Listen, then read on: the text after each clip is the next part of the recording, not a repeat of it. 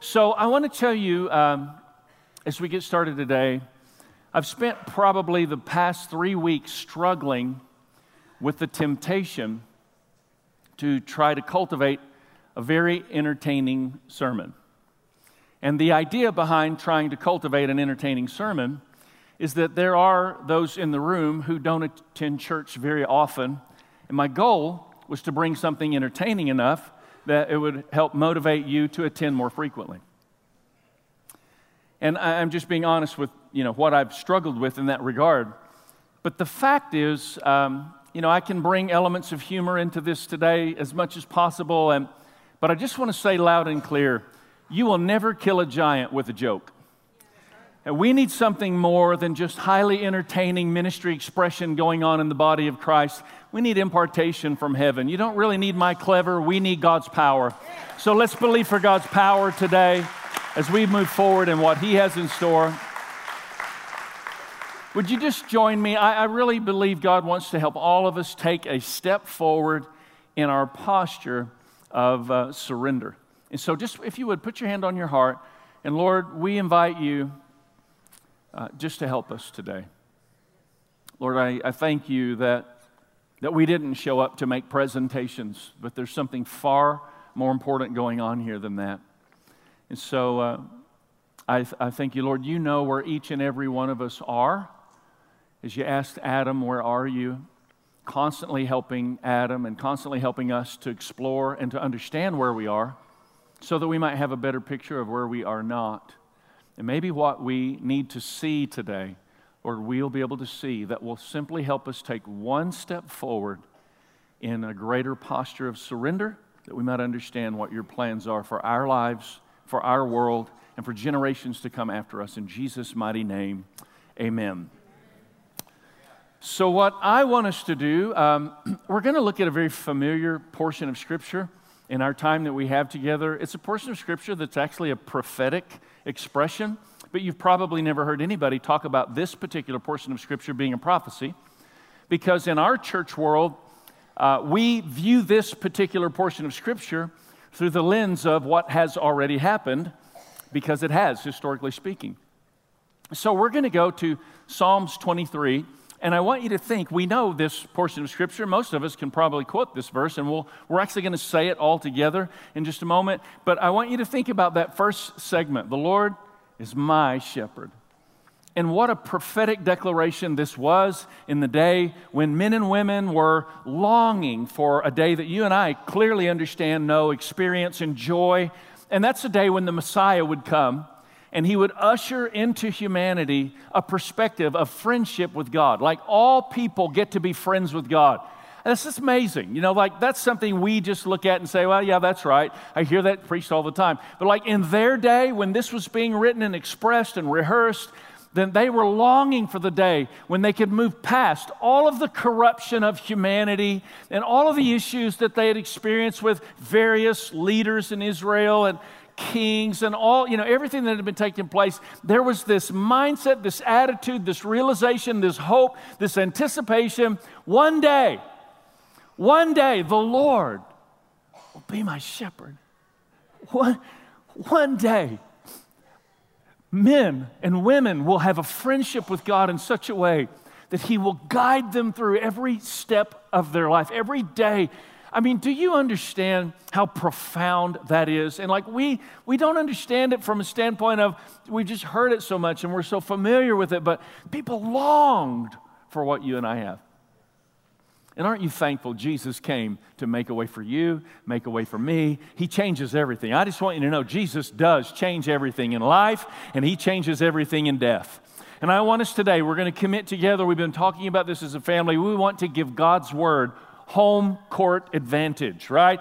How many of you know we've got a game tonight? The playoffs are happening. And uh, when, when the Thunder play the Rockets at home, the Thunder fans are going to be loud because it is home court advantage. So when the Word of God is spoken around the men and women of God, the men and women of God get loud because God's Word has home court advantage in this place. Come on, the devil is a liar. And we're going to cheat him today out of what he's trying to cheat us out of. So I want you to say this with me, and I want you to say it boldly, loudly. Let's declare this verse of Scripture. The whole chapter will pop up behind me, and if you can read it, you perhaps can rehearse it from memory. The Lord is my shepherd, I shall not want.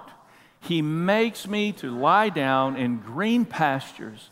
He leads me beside still waters. He restores my soul. He leads me in the paths of righteousness for his name's sake. Yea, though I walk through the valley of the shadow of death, I will fear no evil, for you are with me. Your rod and your staff, they comfort me. I love this. You prepare a table before me in the presence of my enemies. You anoint my head with oil, my cup runs over. Surely goodness and mercy shall follow me all the days of my life, and I will dwell in the house of the Lord forever.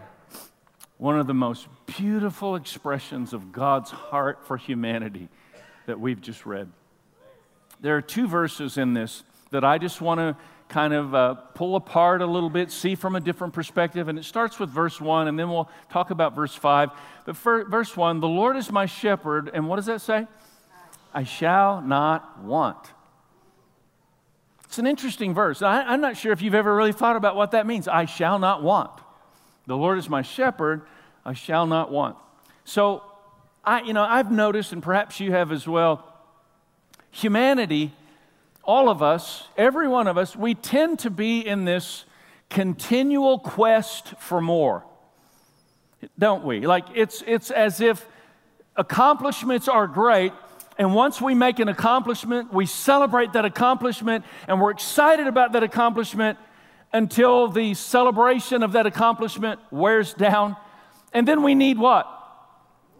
Not only another accomplishment, a greater accomplishment. We need a bigger accomplishment. And then we have acquisition and we celebrate something we've acquired.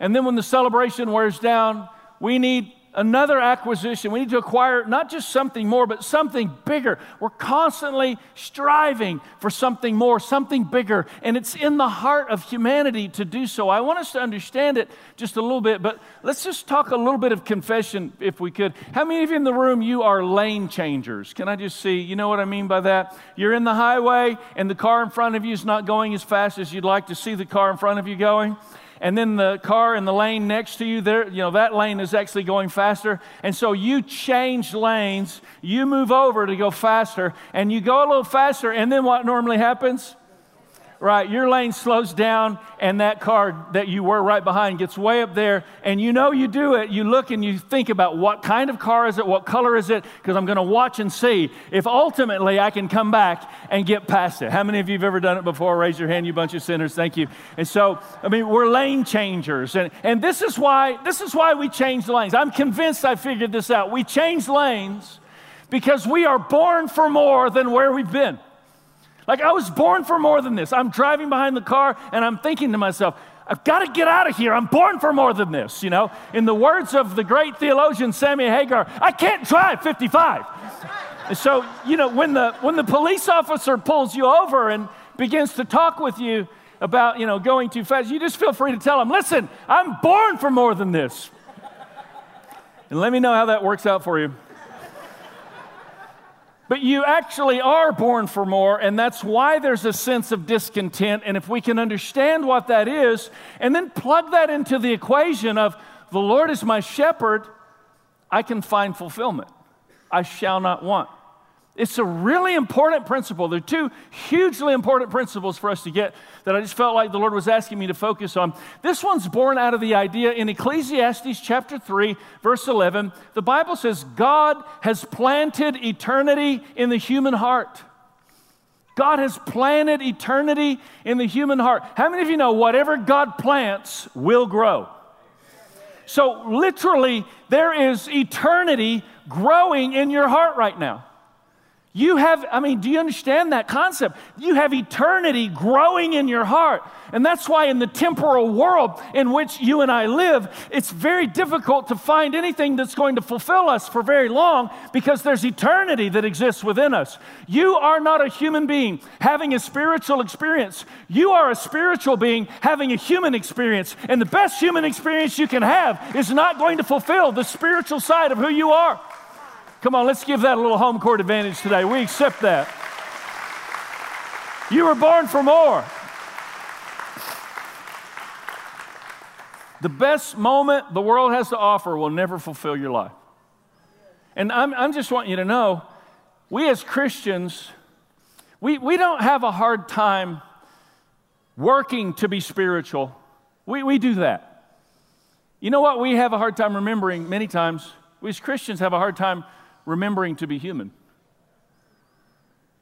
I mean, if you think about what I'm saying, like, I'm not downing human moments because human moments are awesome and there's some amazing experiences God intends for us to have. It's just that He never intended for those to try and fulfill us. And when you try and use something that God never intended for you to find true fulfillment from to actually discover fulfillment, then you'll find yourself constantly being unfulfilled. The answer to all of this, plug in the equation the Lord is my shepherd, I shall not want.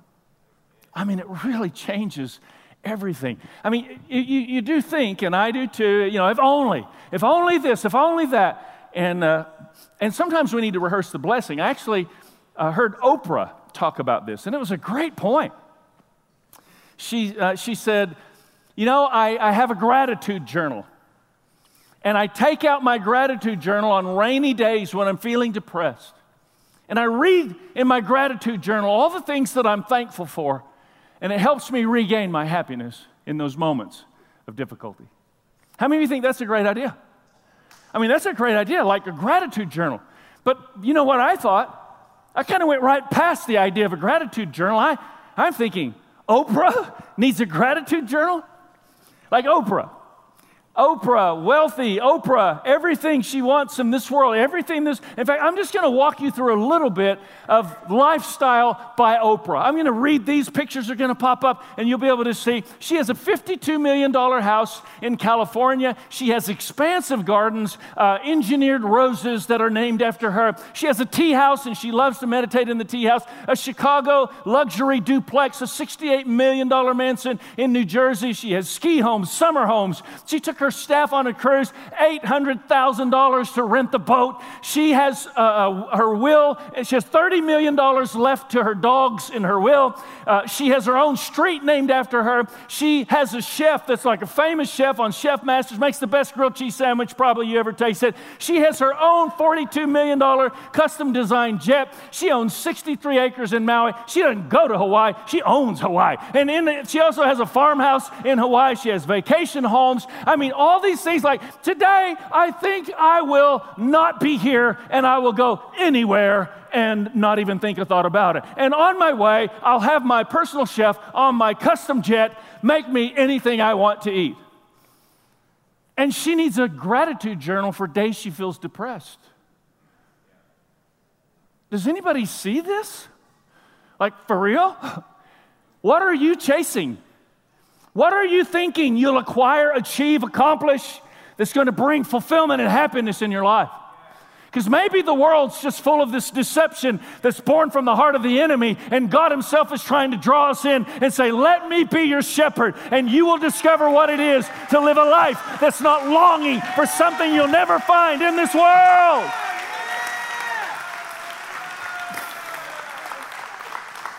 This will never happen until we understand this concept that the Bible talks about of seeing that which is unseen.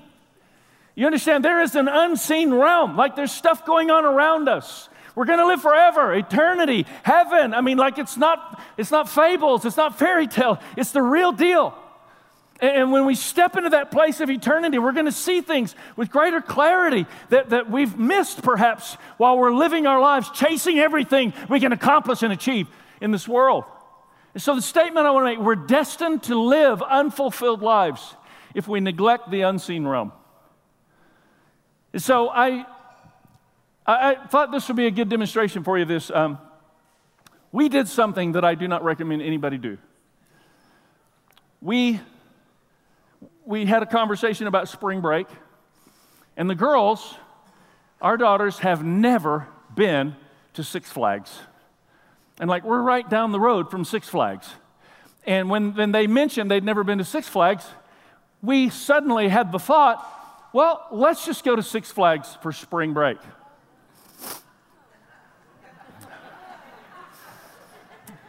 Yeah, I, I just want to encourage you if you ever think, I think we should go to Six Flags for spring break, I would suggest you take your right hand shoulder high, make a fist, and punch yourself in the face repeatedly until you no longer think that that's a good idea.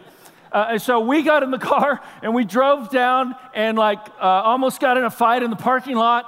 And, and it was all Tracy's fault. wasn't my fault at all. We're trying to get in, and the guy, you know, like everybody's trying to go, and you got this one lane, and you get in the lane, people. Do not get in the other lane and get up in front of people. I mean, are you crazy? And so we're, here, and all of a sudden the car behind us is honk, honk. And so I'm looking back, and I realize there's a war going on behind us because the car had pulled up past all these and then was going to cut in front of the guy behind us. And so, I mean, it's getting intense back there, and I'm thinking they're going to hit me. Finally, Tracy says, Let's just let them in which seems like the Christian thing to do, as she rolled down her window and motioned them forward, which they really appreciated as they pulled in front of us, which the people behind us did not very much appreciate.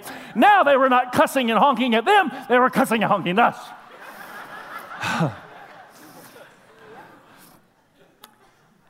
Intently. And so then we go to the, the, the parking area, and this is where it gets really cool. Because the people were so thankful that we let them in they actually paid for our parking.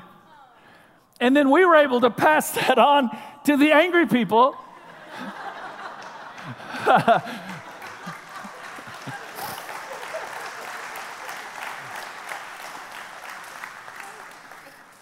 See, the thing that we have to understand is the key to living a fulfilling life. Listen very carefully. Is to learn to live for purposes beyond ourselves because we were created by God for purposes beyond our own. You, you follow me? And something really transacted there, and, and, and it's just that, that whole unseen realm. Like you can't see kindness, but you can practice it. And, uh, and so we go on in, like after all this uh, battle was going on, and I thought I was going to have to break out, you know, some of my, my moves.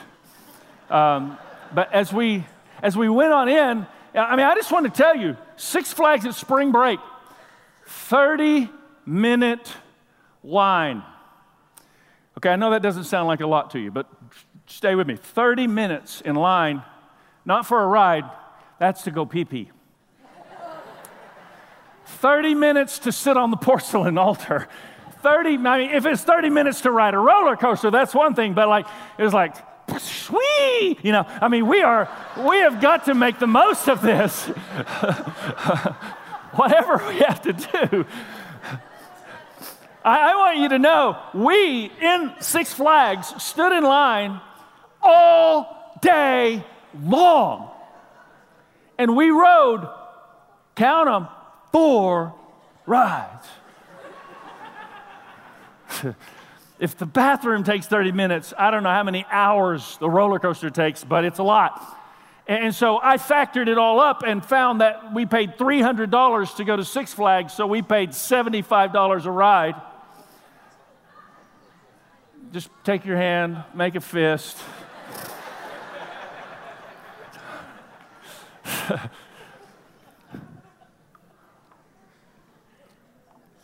Here's my point we had a blast. No kidding. We were surrounded by people who were angry, frustrated, sweaty, hot, complaining. But you know what? We've learned something. As Christians, we all need to learn something. We don't show up to have fun, we show up and we are the fun. And so, like, we played this game. What's it called? Yeah, catch up? Yeah, heads up. You can tell I know a lot about it. So, heads up, and we played this game, and we're laughing in the lines and having so much fun and telling stories and like these long lines. Like everybody was there to ride the seen thing, but we were experiencing the unseen thing. You understand? Like our relationship fostered this conversation. Tracy and I made out so much that Faith said, You're like a couple of teenagers. Can you stop that? I mean, we are there to enjoy. I just want you to know Six Flags has some amazing kissing if you're with the right person.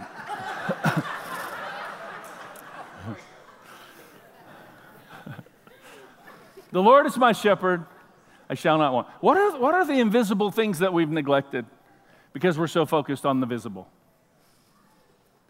How frustrated are you with your marriage? How frustrated are you with your vacation? How frustrated are you with your home? How frustrated are you with your job? Because you've been looking at that which is seen, neglecting that which is unseen. The Lord is my shepherd. I shall not want. The Lord is my shepherd. I'm not going to walk around feeling discontent about every area of my life because God has called me for purposes bigger than just trying to find out how I can be fulfilled. And this is the next principle. This is such a great principle. This will really change your life if you can get this. Proverb, uh, sorry, Psalms 23 5. You know, have you ever thought about this? You prepare a table before me in the presence of my enemies. What does that mean? Like you prepare a table for me in the presence of my enemies. Here, here's bottom line this is what this means relax, God is in control. How many of you have been uptight about things before and then you realize later, I didn't really have to waste all that energy being uptight about things? Relax, God is in control.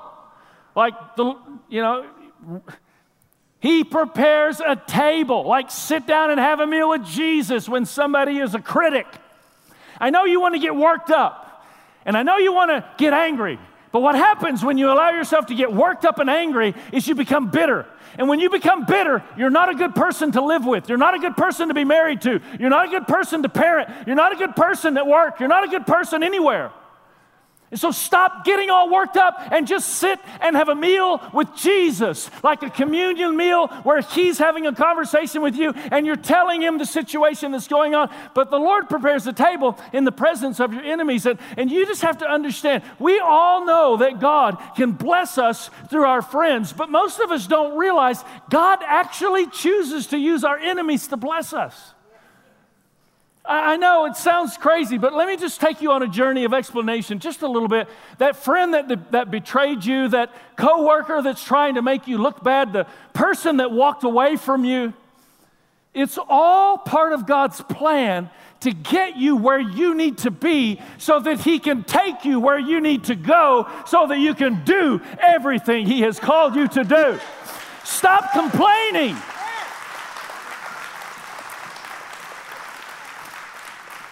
Stop complaining about what has frustrated you and let God use it as a stepping stone to get you higher in the purposes of God. You know the story of David and Goliath. I mean, we all know this shepherd boy fought against this warrior, and, and uh, there he comes in and, and, kills the warrior. I mean, it's an interesting story, it's an amazing story, but I want you to think about David and Goliath. Goliath was David's enemy. You and I would only know David as a shepherd boy had it not been for his enemy, Goliath. Are you tracking me? Like, if it hadn't been for an enemy coming into his life, an adversary that he then could go out and battle and conquer and be maneuvered into the place God had called him to, then we would have never known him for anything more than just a shepherd boy that had been neglected and forgotten. God could have moved on the king's heart. You know, King Saul was right there and he brought David in and said, David, go ahead. If you feel you can beat the giant, go. You understand? King Saul was for David. Do you agree? In that moment in time, he was for David. God could have moved on David's friend, who's for him, King Saul's heart, to promote him. But instead of God using David's friend, he logged it and etched it in eternity and in our time so that we can see God doesn't have to use your friends to promote you, He can use your enemies to promote you in the midst of your situation, no matter what your situation may be. It's an important principle. Listen, this is why we don't have to do things to try to make people like us so they'll give us favors. Get over that. Like God can use your critics to get you where you need to go. Stop letting Goliath discourage you there. He's not there to defeat you, he's there to promote you. Come on.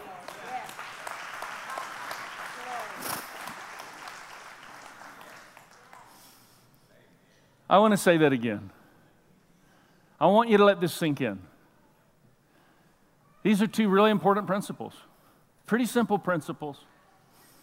Stop letting Goliath discourage you.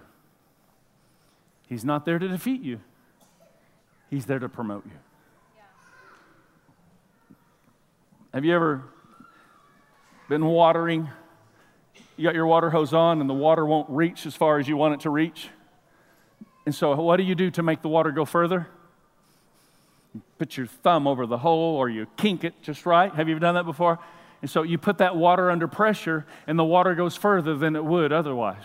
When the enemy puts you under pressure, you will go further than you thought you could. You will do more than you. Listen, God knows what's inside you. He put it there, and I'm calling to it. I'm saying, wake up!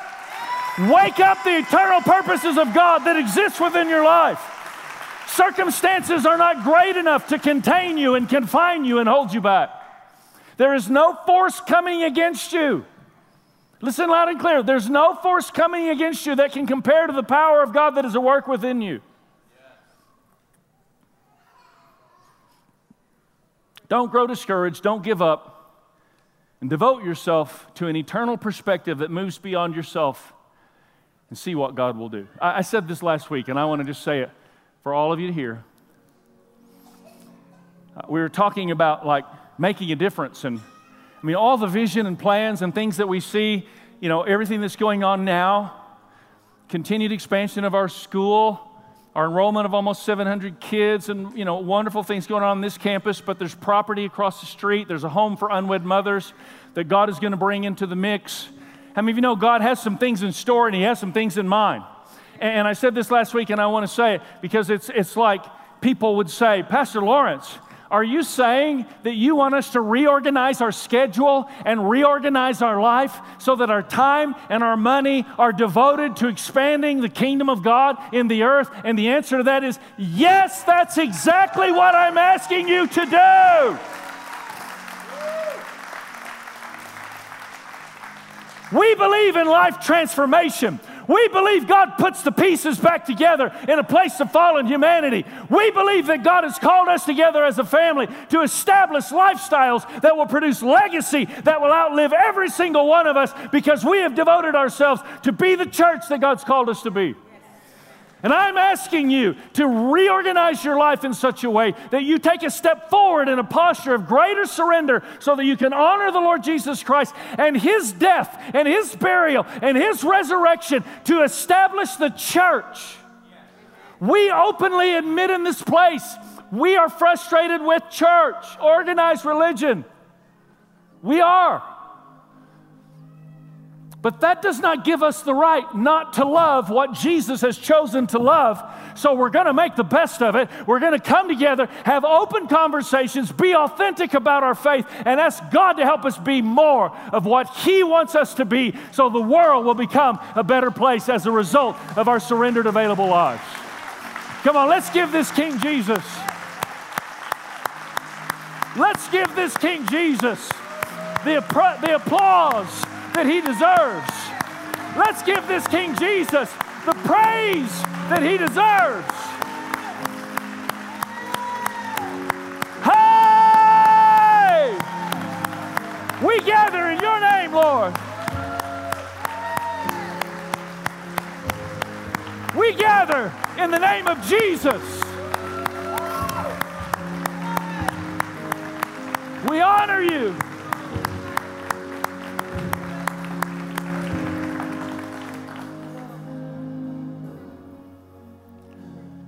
I am going to ask you. Each week we have an action point conclusion. We're not here to just listen to sermons or we're just getting more religious.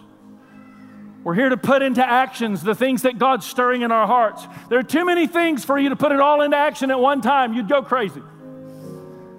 We call that religion. But God's about something bigger than that. Listen carefully. He awakens things in our hearts just one piece at a time. And all we have to do is take a step in the direction that He is awakening and not feel bad about all the other stuff. One step at a time. So, the action point for you this week next week, we are going to have a youth takeover service. We believe in the next generation in this house.